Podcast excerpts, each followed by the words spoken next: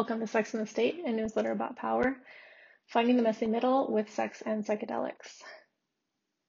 This post originally appeared on Psychedelic Spotlight. What's it like to combine sex and psychedelics?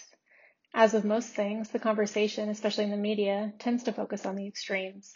It's either the greatest thing since sliced bread or a new rape epidemic waiting to happen. My experiences with sex and psychedelics have fallen decidedly in the middle of those two extremes. Let's start with my first experience, which was also my most intense. If I were giving advice to anyone considering embarking on their first psilocybin journey, I would urge them to avoid doing what I did. What I did was take a heroic dose with my ex-boyfriend at night while we sat in my room, which I was subleasing month to month. The room retained the paint and decor from its previous inhabitant, the elderly mother of my roommate, who was supposed to be coming back from her native Guatemala at any time. Her taste was, shall we say, questionable. Two walls were painted a dark shade of purple, two a lighter shade. A James Dean poster hung on the wall. Actually, let's back up a bit. As a white female in the United States who aspired to a middle class existence, I've always been terrified of gaining weight. This is going to be relevant, I promise. I was already married when I started smoking cannabis. Hello, evangelical Christian upbringing. I don't remember if I consciously decided that when I got high I'd have sex with my husband instead of eating, or it just happened that way but I'm pretty sure my habit replaced the munchies with the hornies, Pavlov style.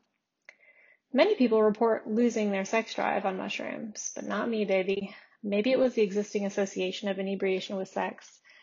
Maybe it was our always amazing sex life, together or broken up. But that evening, a new association formed between psilocybin and sex. The trip was unpleasant on the whole. It was so unpleasant that I put off eating mushrooms again for years after that night. I remember staring at the ceiling vent since there wasn't much else to look at in that room, and going outside into 14th Avenue in DC didn't appeal. I'd never before since felt that physically or mentally out of control. I felt like I had to pee, but honestly wasn't sure if I'd be physically able to walk to the bathroom. I'll, I made it, you'll be relieved to know. By far the best part was the extremely intense sex, made all the more intense by the fact that we'd recently broken up and I very much wanted him back. But again, as trips go, these were suboptimal circumstances. I can understand why some, most people don't want to have sex on psychedelics. One time I was tripping on mushrooms and my then boyfriend type person, with my then boyfriend type person, and when I looked at his face, his features had transformed into what I can only describe as glittering jewels. But soon enough, that subsided and we banged. LSD, though, that's another story. I've never been able to have sex on acid.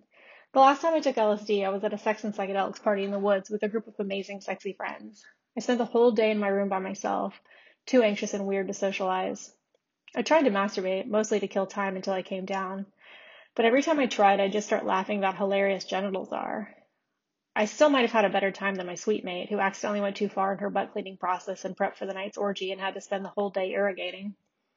The worst experience I've had combining sex and psychedelics was when I took too much ketamine at a poorly moderated sex party. Consent, as it turns out, requires the ability to communicate verbally. Verbal communication is really hard when you're in a K-hole. Luckily, I'd come with friends who noticed my inability to converse and took me home to watch Cocaine Cowboys, which I also didn't consent to but didn't really mind.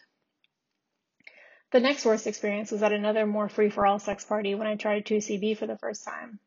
Again, I got so anxious that I had to leave. I spent the next four or so hours doing things like watching my bathroom floor tiles dance. Molly has given me some excellent and less excellent sexual experiences. The excellent ones involve giving and receiving massages and other activities. Then there was my first sex party post COVID. I hadn't had any Molly in a while, so my tolerance was low and I accidentally took so much that while eating out a lovely lady, still coming up, I realized this would be the last sexual rendezvous of the evening. I spent the rest of the night hydrating and cuddling with friends. Is sex on psychedelics better than default sex? Not really, though occasionally on mushrooms I'll have orgasms accompanied by visions of rainbow explosions, which are pretty neat. Mostly it's just different, which is fun for me in and of itself. In terms of things that psychedelics make more fun, sex is near the bottom of the list for me.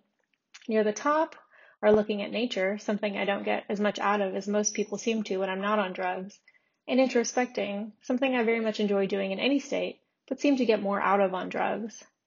It's hard to generalize about sex or drugs. Both can lead to very extreme outcomes, depending on the people, set, and setting.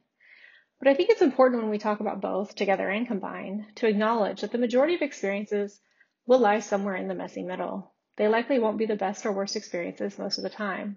They'll be good, bad, and mixed, kind of like the rest of life.